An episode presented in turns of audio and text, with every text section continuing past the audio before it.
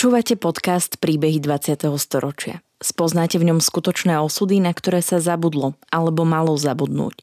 Postbelum a aktuality SK nezabúdajú.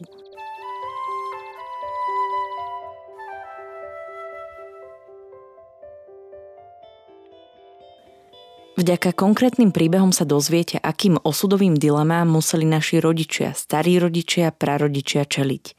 Postavení sme tak pred otázku, ako by sme sa v podobných situáciách zachovali my.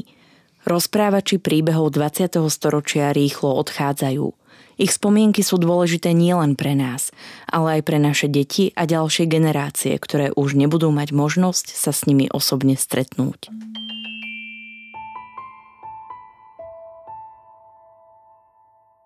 Štefan Ružovič ešte nebol dospelý, keď začal aktívne bojovať proti komunistickému režimu a ten sa za takéto veci mstil kruto. Narodil sa 6. mája v roku 1934. Rodičia boli pracovití ľudia, ktorí sa snažili čestne zaopatriť svoju rodinu. Matka pracovala ako robotníčka v Drevárskom výskumnom ústave v Bratislave, v neskoršom období ako laborantka v miestnom Liehovare. Otec väčšinu života prežil ťažkou prácou v kameňolome v Devínskej Novej Vsi. Detstvo prežíval v blízkosti pohraničnej oblasti, ovplyvnený svojim okolím aj názormi otca, ktorý bol pre neho vždy vzorom rovného človeka v charaktere aj konaní. Kontroverzné obdobie prvého slovenského štátu prežil v laviciach ľudovej školy v Devínskej Novej Vsi, kde Štefan patril medzi dobrých žiakov. Keď doba pokročila a vojna sa dotkla aj nášho územia, zažil spojenecké bombardovanie, pri ktorom sa ukryl pod železničným mostom. Samotný prechod frontu strávil prevažne v pivnici, keďže v ich dome si sovieti zriadili vojenský štáb. Na vojakov spomína ako na kamarádskych ľudí, hoci s odstupom času dosť ľahko vážnych. Pri jednom incidente musel otec upozorniť Štefana na nebezpečenstvo, hroziace pri hre s ručným granátom, ktorý mu požičali –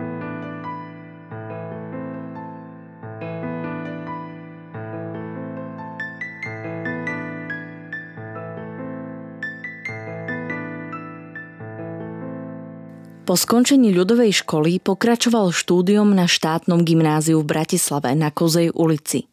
Tam strávil Štefan 4 roky, kým nastala školská reforma a gymnázia boli zrušené. Musel sa teda pokúsiť ísť v živote novým smerom a vybrať si iné štúdium.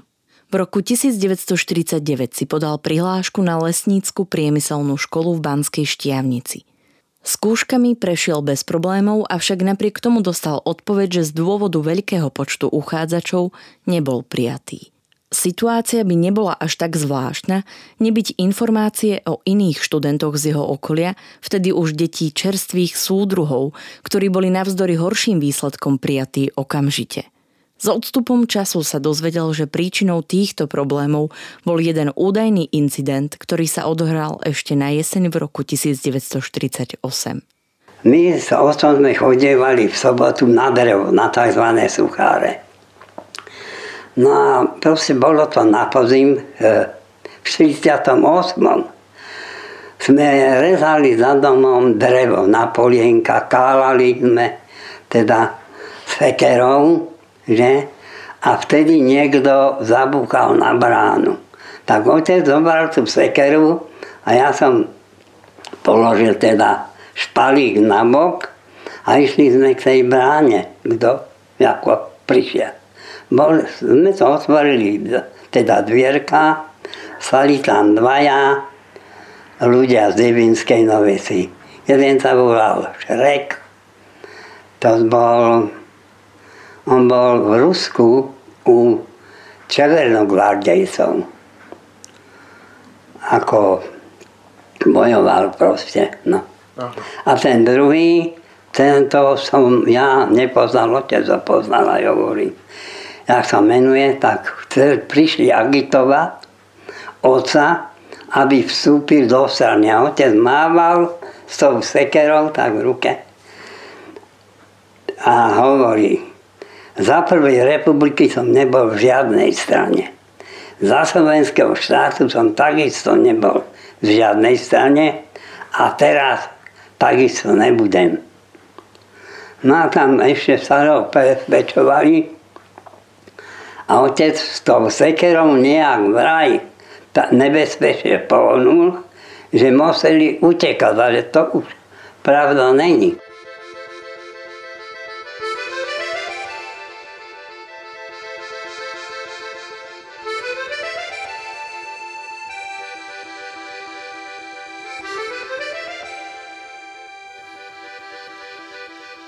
V roku 1949 sa Štefan dozvedel od istého Zdenka Hejzlara, ktorý pochádzal z Devínskej Novej Vsi a pracoval ako politický pracovník na spomínanej lesníckej priemyslovke, že škola dostala echo, aby ho neprijali, nakoľko je protištátny živel z nepriateľskej rodiny. Štefán si naplno začal uvedomovať svoju situáciu, aj krivdu a nespravodlivosť nového zriadenia. Podobný scenár nastal aj pri jeho druhej žiadosti, tentokrát na chemickú priemyslovku v Banskej Štiavnici.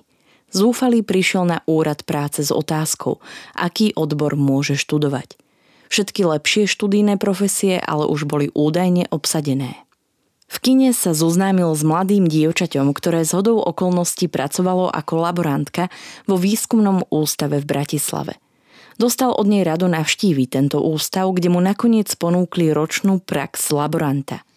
Po jej absolvovaní by sa mohol na ich odporúčanie konečne dostať na chemickú priemyslovku. V roku 1950 teda nastúpil ako praktikant, obetoval rok bez štúdia a nakoniec v septembri v roku 1951 na vytúženú chemickú priemyselnú školu v Banskej Štiavnici aj nastúpil. Následne v septembri v roku 1952 prestúpil na novo otvorenú chemickú priemyslovku priamo v Bratislave. Vo svojom súkromnom živote sa po nepríjemných skúsenostiach formoval myšlienkovo aj názorovo na odporcu komunistického zriadenia. S otcom tajne počúval rozhlasové vysielanie hlasu Ameriky, Vatikán či Londýn. Často v nich zazneli výzvy na zakladanie protištátnych tajných buniek a na sabotážnu činnosť. Okrem nich aj informácie o skorom konci komunistického režimu v Československu. Štefan ako mladý študent sa týmito myšlienkami veľmi inšpiroval. Uvedomoval si výhodné postavenie svojho bydliska, keďže Devínska Nová Ves bola v blízkosti hraničného pásma s Rakúskom. Chcel pomáhať ľuďom, ktorí by chceli utiec smerom za slobodou cez tento prísne strážený úsek. V danom období ho navyše kontaktovala spojka s odkazom od otcovho starého priateľa, plukovníka letectva Emana Vlašiča, ktorý emigroval ešte pred rokmi. Ten mu poslal žiadosť, keďže Štefan poznal dostatočne oblasť hraničného pásma, aby sa v prípade potreby podľa inštrukcií, ktoré boli zahrabané pod starou lípou, pokúsil pomôcť osobám, ktoré sa budú snažiť prekročiť hranicu. Odhodlaný Štefan sa spojil s ďalšími mladíkmi a založili protištátnu skupinu, ktorú nazvali Sova. My sme chceli urobiť, aj sme urobili, tri základne. Proste bola to podzemou miestno vykopaná, boli tam pripravené dve lôžka, no a mali sme aj nejaké zbranie, pistole. Od 65 30, 765 dve deviny. Ja osobne som mal svoju druhú zbraň, belgickú notesovú štvoránovú dvojhlavňovku.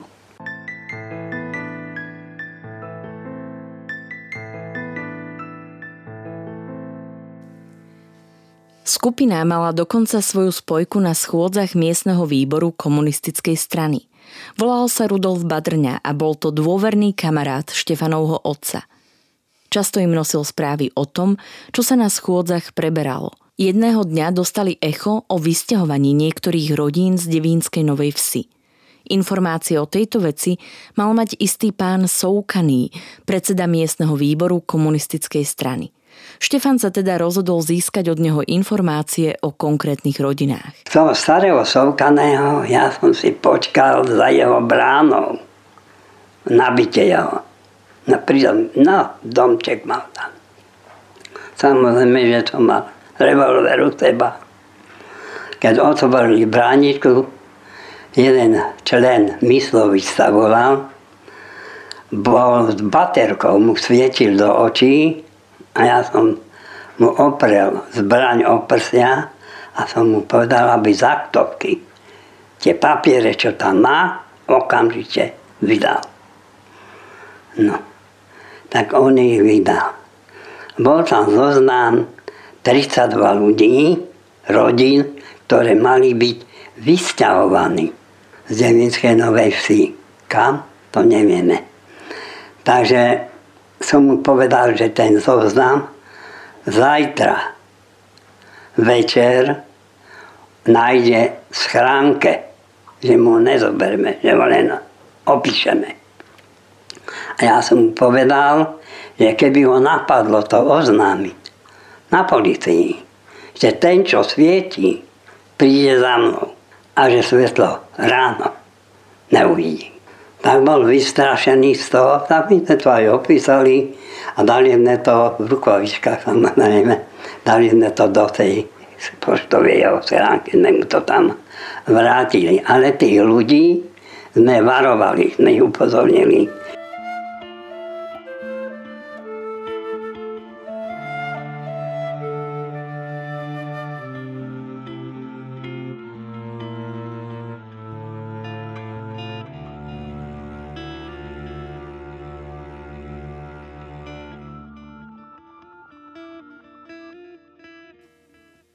Štefan následne informoval spomínané rodiny o hrozbe vysťahovania. Varoval ich, aby sa včas na túto variantu pripravili. Protištátna skupina konala veci na základe vlastného uváženia, inšpirovaná len odhodlaním a hlbokým presvedčením o nutnosti boja proti komunistickému režimu. Príležitostne ale pomáhali aj spomínanému Emanovi Vlašičovi pri osobách, ktoré potreboval dostať za hranice. Ako symbol používali títo ľudia modré E ako Eman, ktoré slúžilo aj ako heslo pri overovaní dôveryhodnosti.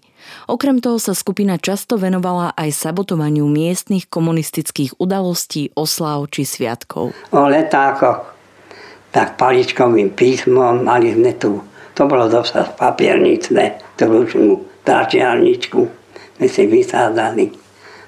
No, viete, jak sa vtedy písalo smrť komunistom a tak. No, nebojte sa, nebojte sa, vydržte. No, bohužiaľ, no čo sa týkalo nejakých akcií.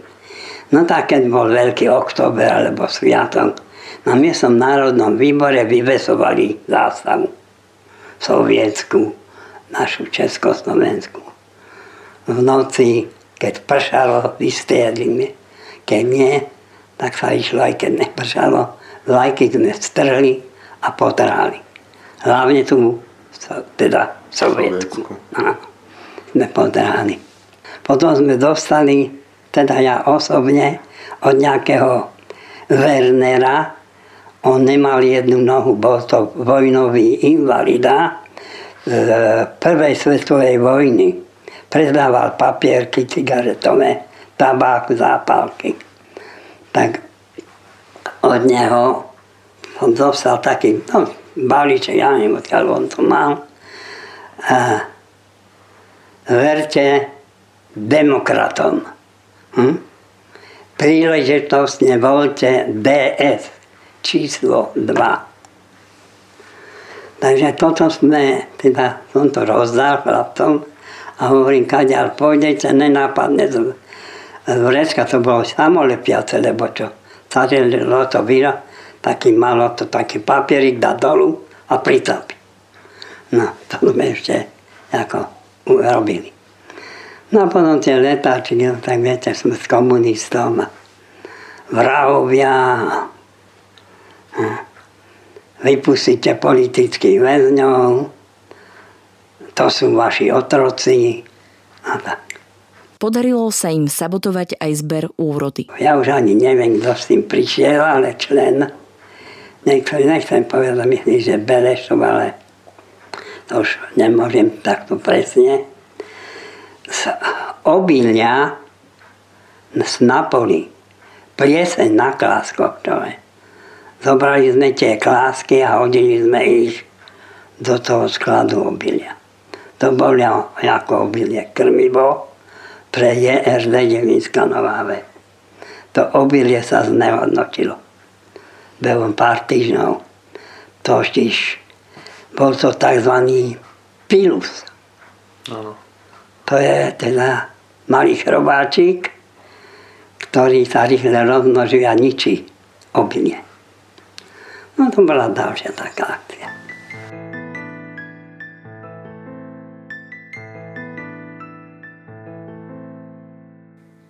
Občas konali aj spontáne.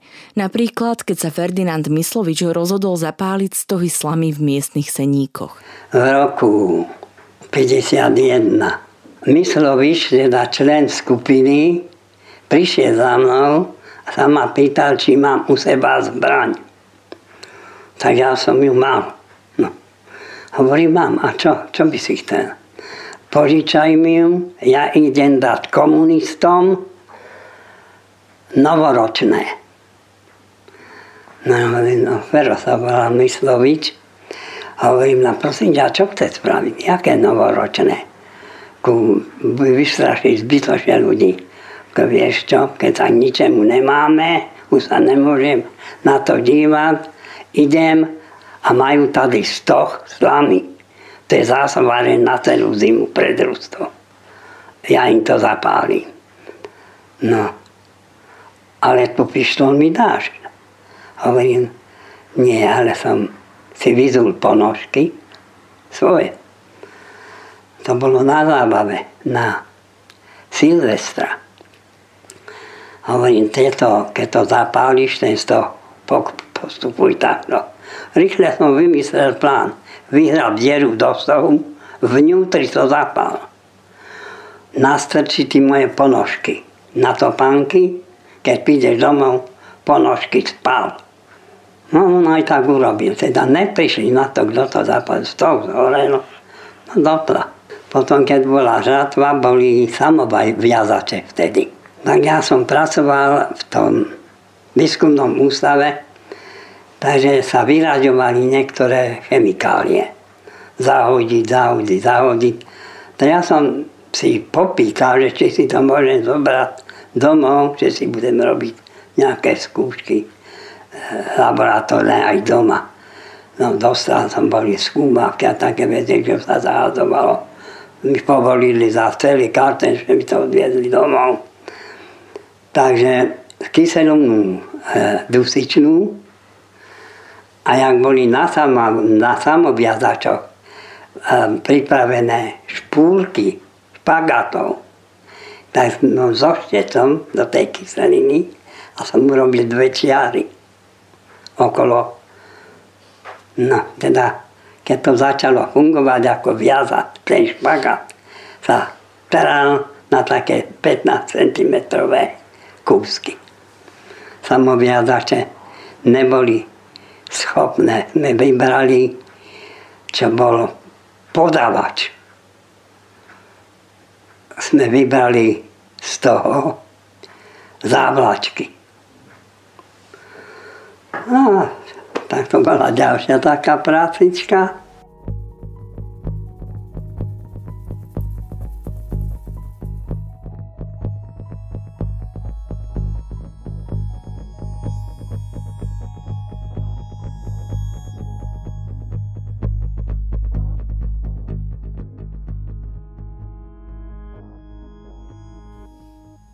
Podstatná časť činnosti skupiny spočívala v pomoci ľuďom pri úteku za hranice.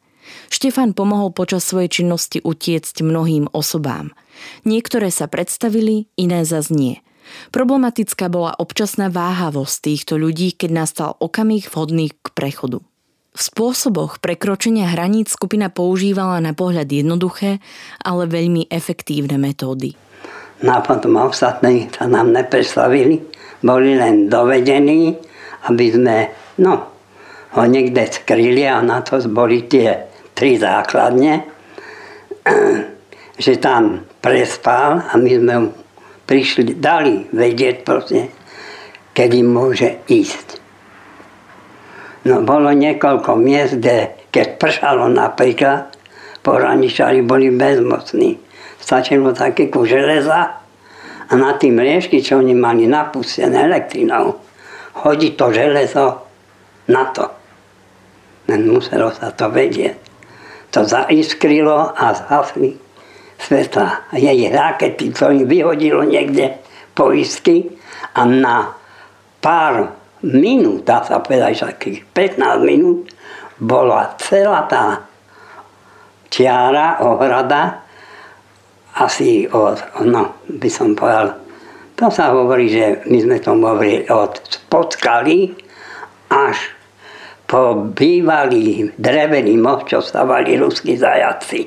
Teda približne asi dobrý kilometr bolo možné prejsť. Na rakúskej strane hranice mali chlapci svoje spojky, s ktorými si posielali správy pomocou pergamenových lietadielok. Kameňom som dokázal prehodiť do cez Moravu až na rakúske územie. Tak som vedel hádať kameň. Taktiež používali morzovku blikaním svetla baterky. Takže za pomoci lampáša sme osignalizovali napríklad dotaz bol, koľko je pohraničiarov. No tak nejaký čas to trvalo, keď sme to tak približne zrátali po tých budkách, jak boli, že koľko je strážnik leží, aká je, aká je tam ohrada, či elektrika, no takéto podrobnosti, tak to sme všetko im ako paterkov dali vedieť a niečo išli s tými lietadielkami. Potom sme sa toho báli, lebo Jedenkrát sme toto robili a no, bolo to už tak, ale 10 večer, trochu bolo vidieť v lete. A zo samopalu niekto z tej jednej veži strieľal hore smerom k nám. Aj preto, že sme boli prikrčení, tam bola taká jak jama, v tej jame. No boli sme trošku kryté, takže nikomu sa nič nestalo a odtedy sme tam nešli, lebo jeden pohraničiar chodil, tam bol, bol zásobník na pitnú vodu. Tak na, tej, na tom zásobníku vždy bol jeden pohraničár ako stráž.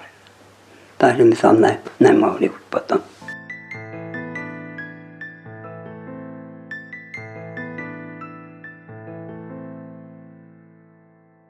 Našli sa dokonca ľudia skúšajúci prejsť hranicu na vlastnú pesť. Štefan si takto spomína na nešťastný incident šoféra nákladného auta s pieskom, ktorého bol svetkom. Šofér, ktorý vozil piesok, to bolo cez prázdniny v 50. roku, jak som praxoval v tom výskumnom ústave.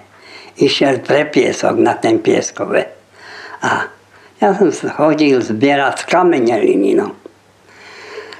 Na, tom piesko, na ten pieskové. A tak sa ma pýtal, že kadia, kde je tá Morava tak najpličia. A hovorí, že či by sa nedalo. Hovorí, a to sa ma nebojte pýtať.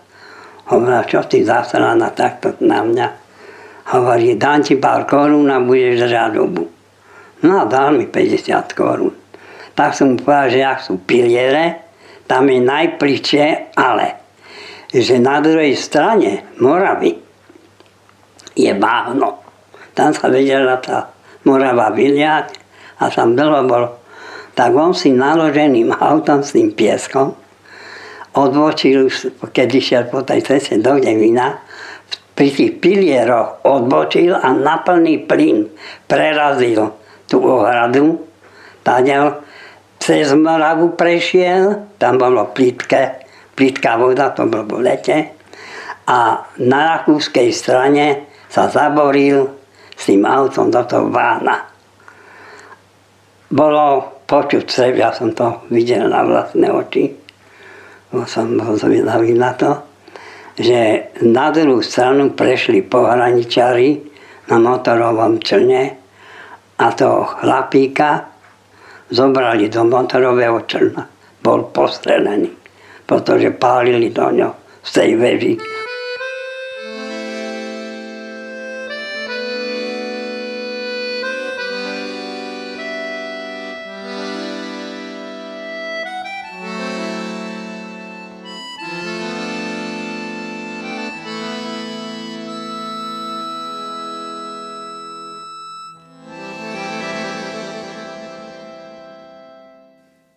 Štefan poznal hraničné pásmo dôverne. Bol to prakticky jeho domov. Preto bol tak často so svojou skupinou využívaný na pomoc a organizovanie prechodu osôb na druhú stranu za slobodou. Nikdy mu však nenapadlo, že by sám mohol utiecť. Pomáhal aktívne každému, kto to potreboval s vedomím všetkých rizík. Sám sa však cítil príliš previazaný so svojou domovinou.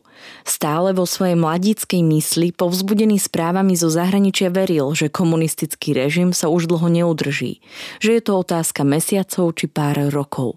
Preto tak aktívne rozvíjal svoju činnosť, hromadil dokumenty, zbrane, cvičil sa v streľbe pripravený v správnom okamihu pomôcť pri boji proti neslobode. Ani v najhoršom sne mu nenapadlo, že nesloboda môže trvať ešte ďalších 40 rokov. Niekoľko rokov pomáhal Štefan so svojou skupinou ľuďom, ktorí v zúfalstve či prenasledovaní krutým režimom potrebovali spraviť posledný nebezpečný krok v ústrety vytúženej slobode. Ako mladý študent na Prahu dospelosti viedol odhodlanie svoj dvojitý život a cítil zodpovednosť za svoju krajinu a budúcnosť už vo veku, keď si iní rovesníci bestarostne užívali mladosť. Nad jeho skupinou sa ale začínali stiahovať mračná. V okolí bolo priveľa zvedavých ľudí, priveľa angažovaných sympatizantov režimu, ktorí za povrchné výhody ochotne udávali známych či susedov. Dňa 6. decembra v roku 1952 železničnú stanicu v Devínskej Novej Vsi obsadili bezpečnostné zložky spolu s agentmi v civile. Mladý Štefan chcel ísť domov zo školy ako v ktorýkoľvek iný deň – Tentokrát ho však tvrdá ruka režimu neúprosne zasiahla. Pod vedením e, veliteľa zatýkacej štvorky e, plukovník alebo kapitán Jurenka sa volá.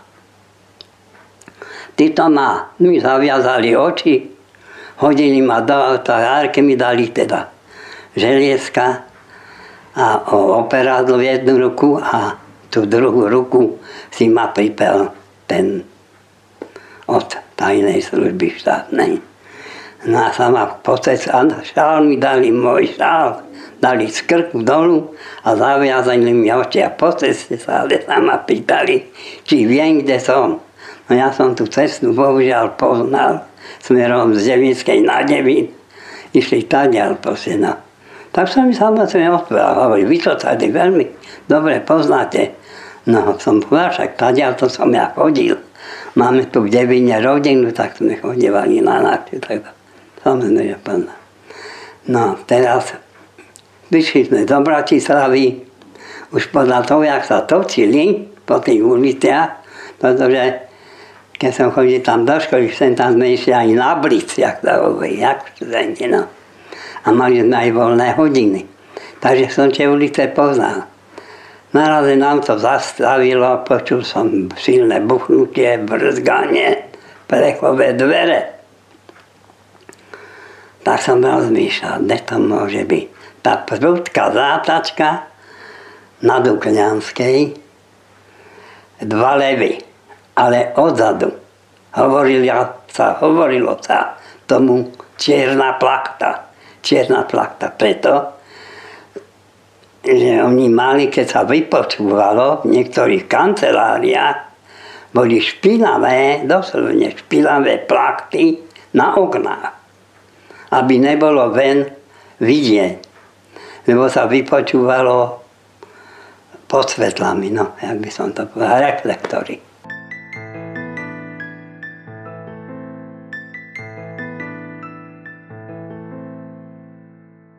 Postupne zadržali všetkých členov skupiny.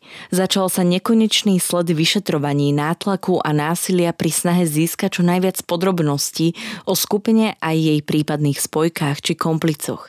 Štefan zažil na vlastnej koži všetky druhy nátlaku. Napriek tomu z neho dlhé mesiace nedokázali dostať potrebné priznanie. No kopanie spácka to... To som sa chcel opýtať, áno, bolo bežné, áno. A hráky na rukách, No tak, viete, vedne, vodne v noci, svetlome do očí, no ani obed, ani večeru, nič, išli, oni sa vymenili. Keď sa vystriedali násilní vyšetrovatelia, prišiel k Štefanovi ďalší, ktorý to skúšal odlišným spôsobom. Keď už tí referenti sa vystriedali, niekoľky vodne v noci, skúšali to teda po dobrom, po zlom, tak potom ten jeden, ten posledný, vím, mu hovoril Jozef, z. Vždycky z nič viac, Jozef Z, Jožo, keď niekto šiel za chlebovata. No a tento dotyčný hovorí, Ružových, pozrite sa, nebudeme sa naťahovať, nie ste pravý chlapec. A ja chcem postup získať aj väčší plat. Dohodnime sa. No však môžeme. A on vyťahol fastikel, popísaného na stoli niekoľko listov No ja som to prezrel a samozrejme ma zaujímal podpis. Prvý. No a bol to komplic Jan Beleš. Tak tento vypovedal prvý. Pozrieť, že som zistil, on bol aj prvý zaistený. A pravdepodobne od neho mali potvedené členom. Čo ma vyšetroval, to bol ale piatý lebo koľký, a tento išiel s rozumom na to. Hovorí, pozrite sa, ja vám to dám prečítať. E, vypíšte z tohoto na papier, čo ten Beleš vypovedal, aby to nejak súhlasilo. Podpíšete to, vy budete mať pokoj odo mňa, ja od vás, pôjdete na súdu, osúdia vás a pôjdete niekde do roboty. No len tak ja súhlasím.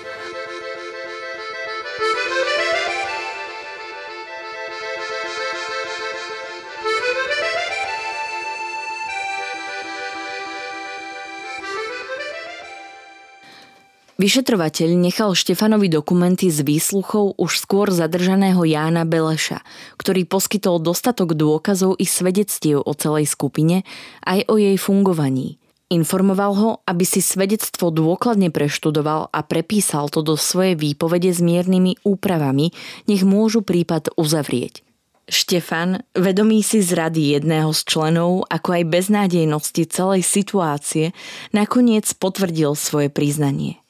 Vyšetrovatelia sa našťastie dostali len k informáciám o predmetnom zapálení stohu slamy v jednotnom roľníckom družstve Devínska Nová Ves, sabotovaní zberov obilia, poškodzovaní hospodárskych strojov a o založení protištátnej skupiny.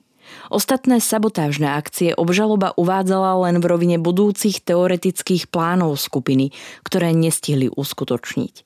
Prevádzanie osôb cez hranicu sa podarilo pred nimi utajiť. Členovia bývalej skupiny dostali rôzne výmery trestov. Peter Jeck ako najmladší dostal jeden rok a bol prepustený na podmienku. Ľudovít Pešadík a Ferdinand Myslovič boli v čase procesu na základnej vojenskej službe. Preto ich s miernym oneskorením súdil osobitný vojenský súd v Trenčíne 19. októbra 1953. Ľudovít Pešadík dostal trest odňatia slobody na 2,5 roka. Ferdinand Myslovič dostal trest vo výmere 5 rokov. Ján Beleš, ktorého priznania spôsobili zatknutie ostatných členov, dostal trest dvoch rokov odňatia slobody. Proti Štefanovi Ružovičovi prebehlo záverečné konanie 5. júna 1953 a za zločin velezrady bol odsúdený na 7 rokov odňatia slobody. Okrem toho mu súd udelil 10 rokov straty občianských práv a stratu majetku. Od tejto chvíle začalo jeho trpké vítanie dospelosti v realite väzenských zariadení po celej republike.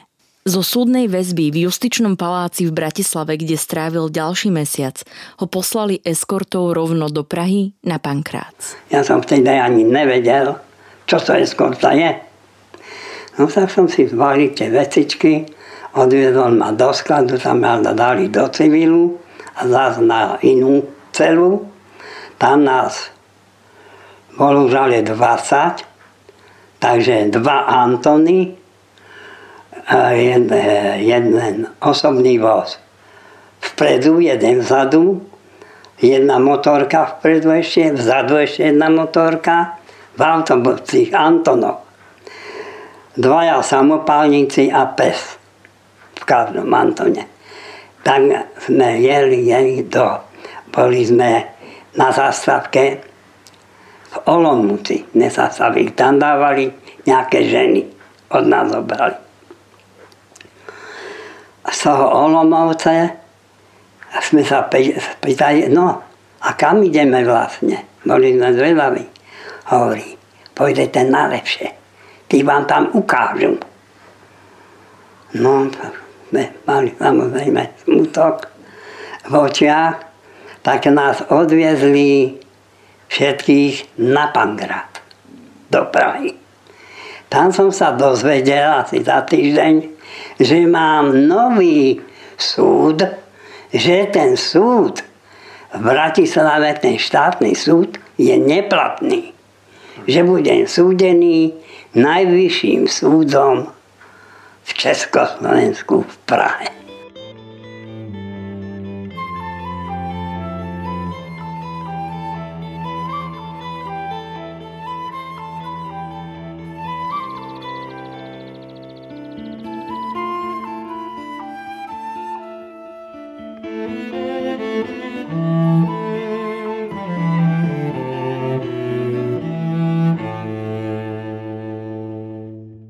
Rozsudok z Prahy potvrdil bratislavský pôvodný verdikt, čo Štefan prijal s úľavou, pretože sa obával vyšších trestov, ktoré sa na pankráci udeľovali.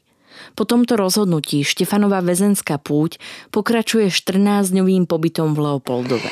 Z toho som to dostal jednu pohube od devinského občana, ktorý tam robil náčelníka, volal sa Michalík. Z Leopoldova ho premiestnili do Ilavy, kde strávil na samotkách pol roka. Tam sme, no dali nám jesť plúcka pokazené. No a bola tam z toho teda, s prepačením, hanáčka tak. Tak sme mali 14 dní karanténu, boli tam Červeného krížu, spali do nás inekcie a tabletky nejaké. No odtiaľ teda nás vybrali pár z tých oddelení kaďakých. No v Ilave bol najhorší, kvásnica sa volá. Nechcem sa hrubo vyjadriť, ale mám špatné spomienky na ňo. Na jeseň v roku 1953 Štefana opäť presunuli. Tentokrát do krajskej väznice v Hradci Králové. Tam strávil približne dva mesiace, po ktorých bol umiestnený na hlavné pôsobisko výkonu trestu do uhoľných a uránových baní Zdeňka Nejedlého, ktoré sa nachádzali v Rtíni v Podkrkonoší. Privítali ho tam s hrozbami a vyhrážkami, že sa už naspäť domov nevráti.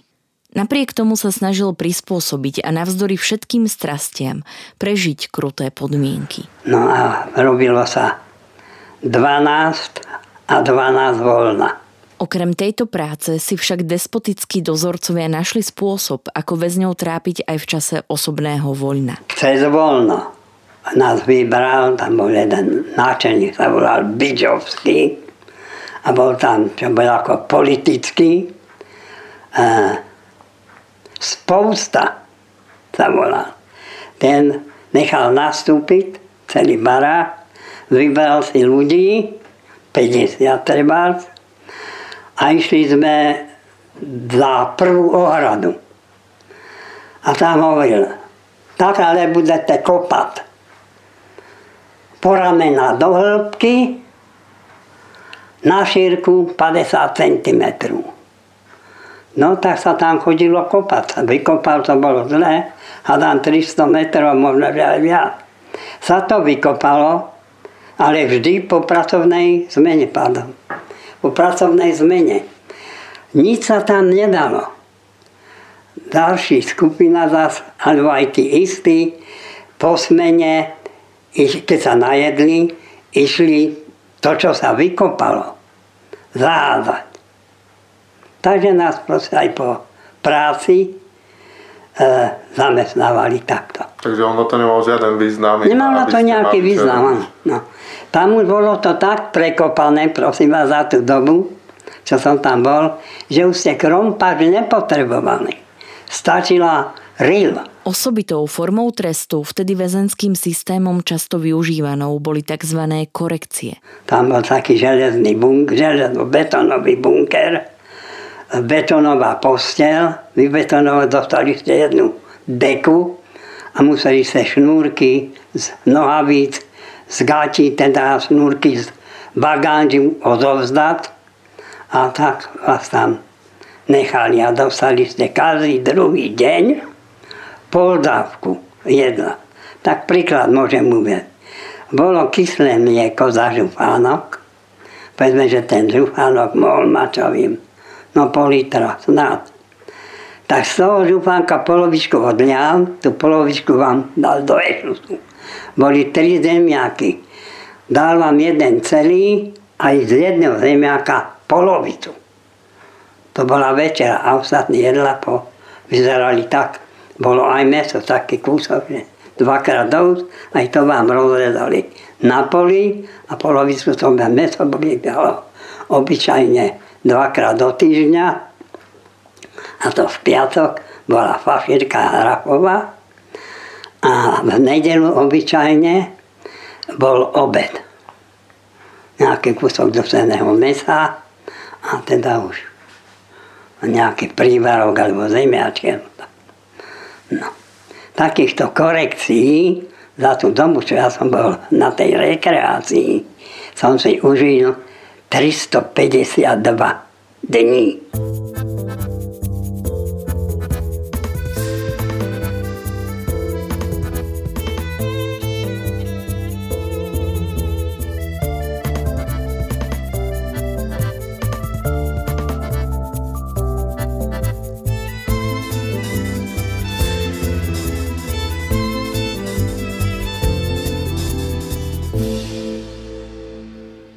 Systém decimovania ľudskej dôstojnosti a postupnej likvidácie vôle i zdravia väzňov pokračoval aj v pracovnom zaradení.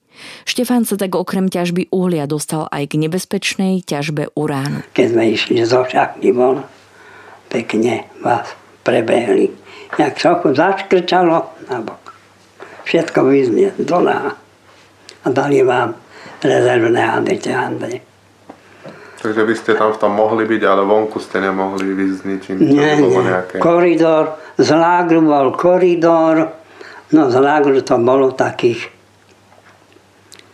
no čo je 250-300 metrov po šachtu. Klet. No tu obsluhovali civilisti a Bachar tam bol. So samopalom a pes, psa mal. No, to bola posikaná jama, aj ju tak volali. Tam pršalo, tam bola voda. Bola to, no hovorili, že je hlboká kilometra niečo. V Baniach zažil aj zával, ktorý mu spôsobil zranenie ruky. Z pobytu v tábore mu utkvela v pamäti dojímavá spomienka na návštevu jeho rodičov cez Vianoce v roku 1953. A moja mama s otcom šlapali 3 kilometry po pás v snehu do toho lágru na tú návštevu a doniesli mi ten dvojkilový balíček. Ten spousta ten balíček otvoril, popreberal a vybral z toho. A hovorí mojej mame, toto si môžete zobrať, toto on nepotrebuje. On má tady všetko, čo potrebuje. Mamička s bratom to zobrala do tašky. Pol hodiny návšteva.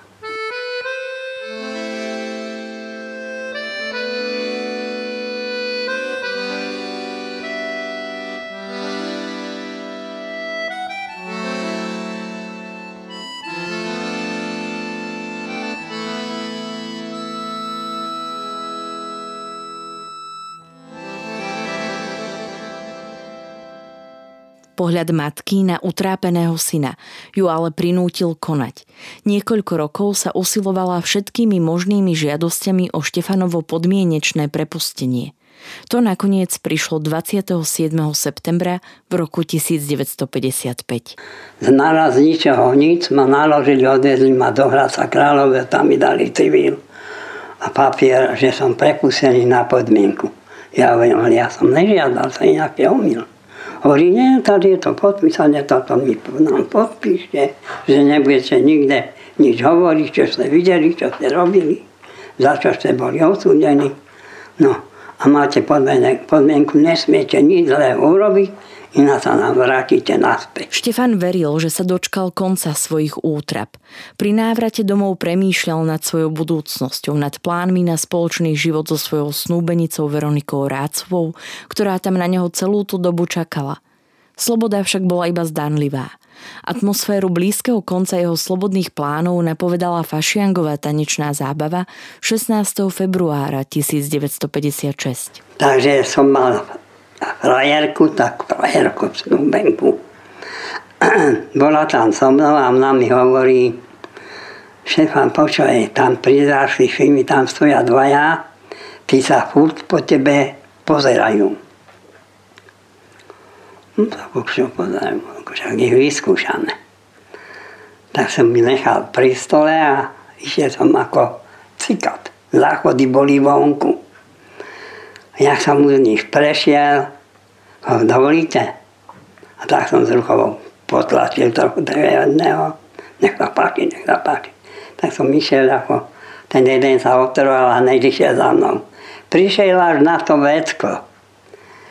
No, Teraz ja som cikal, aj on cikal. Ja som skončil, išiel som do sály, aj on išiel do sály.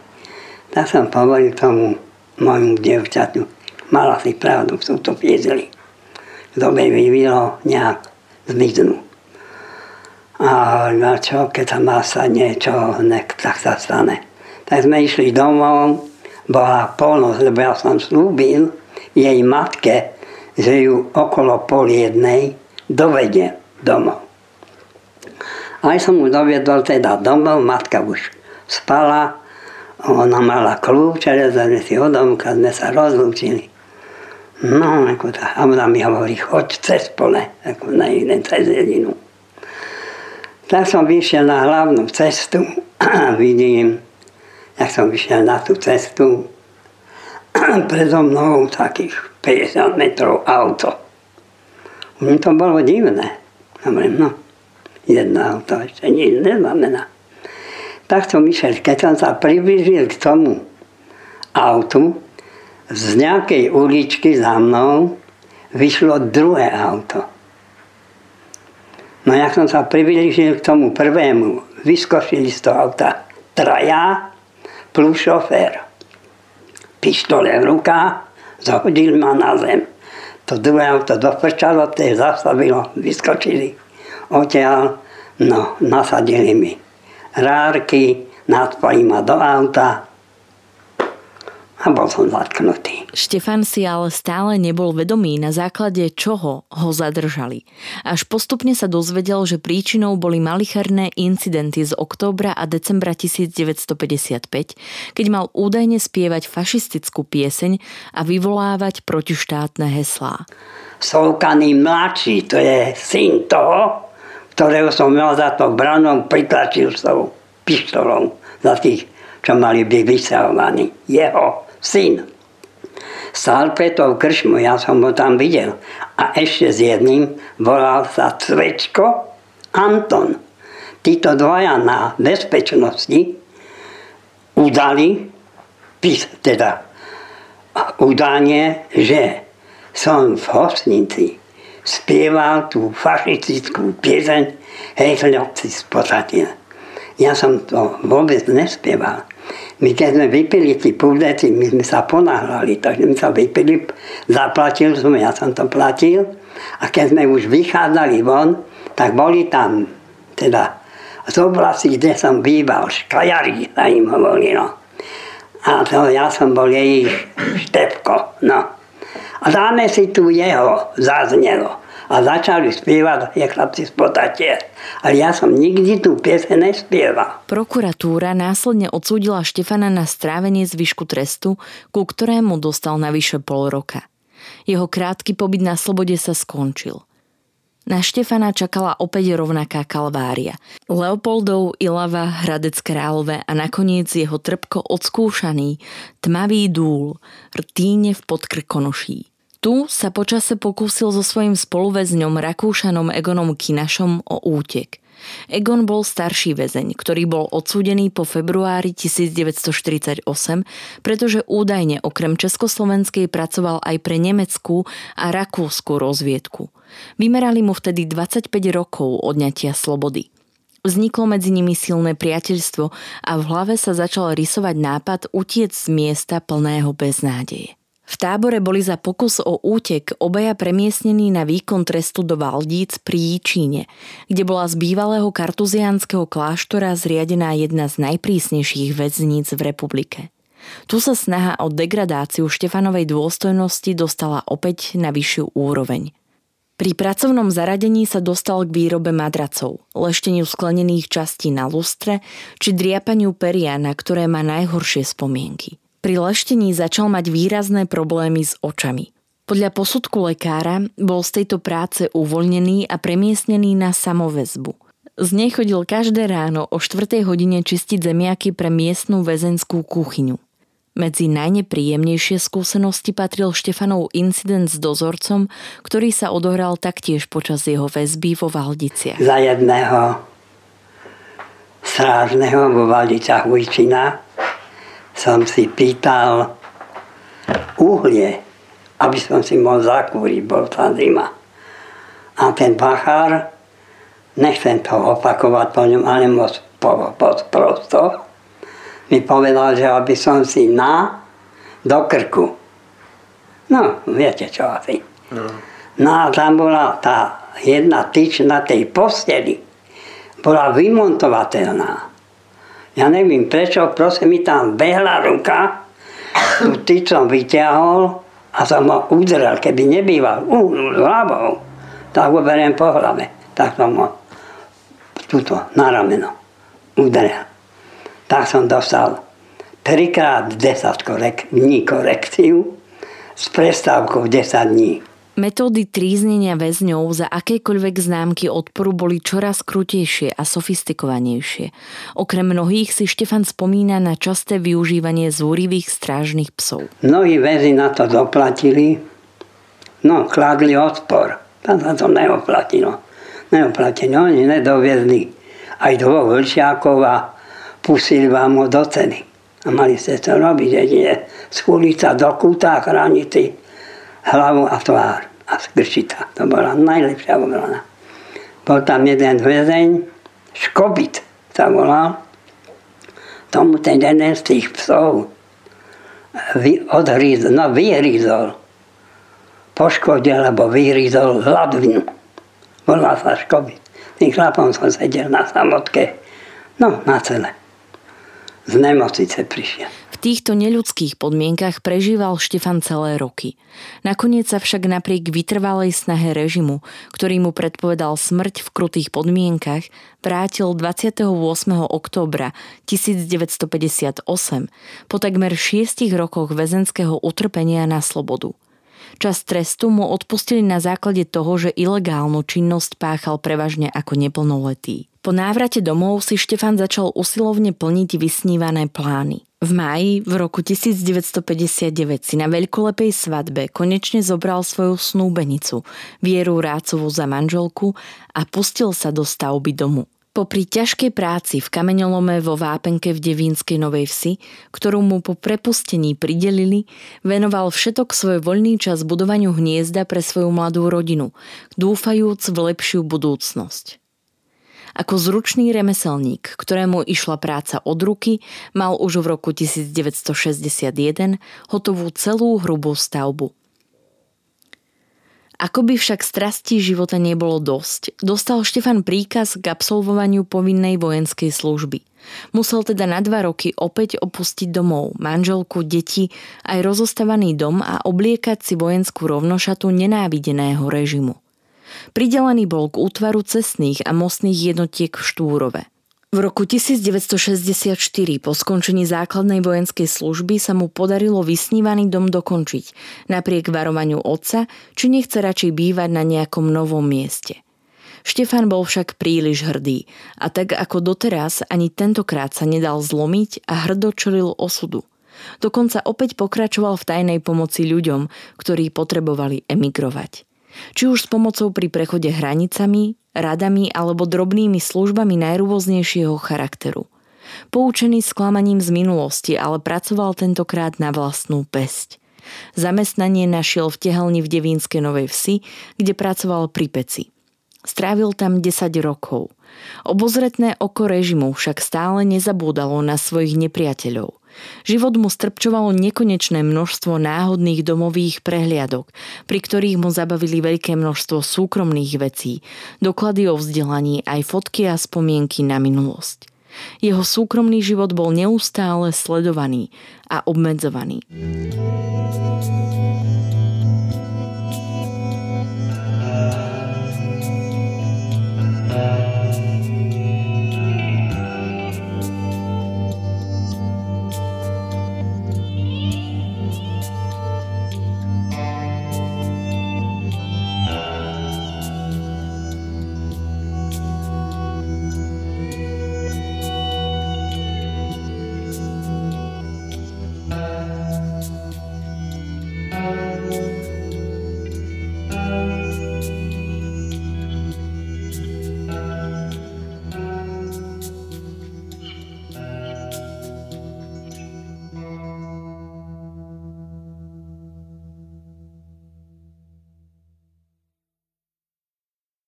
Napriek zhoršenému zdravotnému stavu, telesnej imobilite a slepote, jeho slova stále vzbudzujú rešpekt.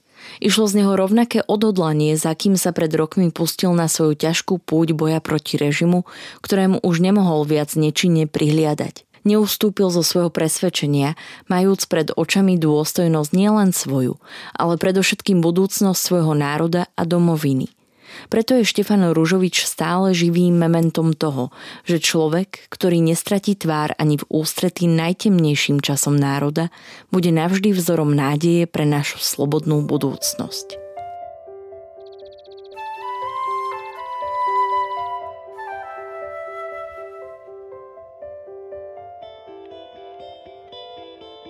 Pre Postbellum v roku 2015 nahral a spracoval príbeh Michal Roľko. Príbehy 20. storočia v Postbellum zaznamenávame, aby sme o ne neprišli, aj keď tu už s nami ich rozprávači nebudú. Aby sme nezabudli na hrôzy, ktorým boli vystavení a na dôležité okamihy našej histórie, ktorá dnes býva často spochybňovaná a pre mnohých neznáma. Podporte našu prácu aj vy pravidelným finančným príspevkom na www.postbellum.sk. Ďakujeme. Podcastom vás prevádzala Sandra Polovková a spolupracoval na ňom Marian Jaslovský a Maťko Mikloš.